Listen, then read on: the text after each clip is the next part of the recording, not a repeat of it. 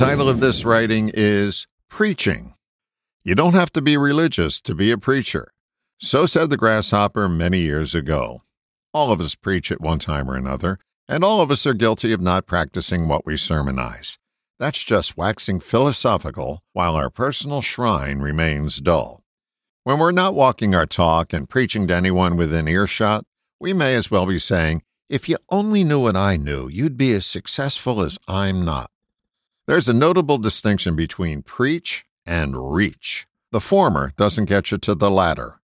I don't know anyone who likes to get preached to, and the upshot is this rarely does preaching work. Reaching people demands less preaching. Preaching has a thick air of superiority surrounding it. Reaching is cloud free. Reaching people means that you have to care about them enough not to chew your own cabbage again.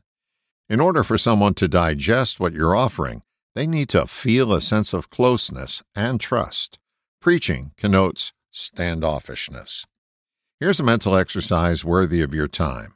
Stand in front of a mirror and deliver your message. Is it preachy? You may be totally on point, but if they can see up your nose, it's time to recompose. I wish I could tell you a foolproof way to stop preaching, but I haven't mastered it myself yet. Perhaps a start is to lower your soapbox a few inches at a time until you're on an even keel with whomever you want to offer a message. It's from this vantage point that we begin seeing eye to eye. All the best, John.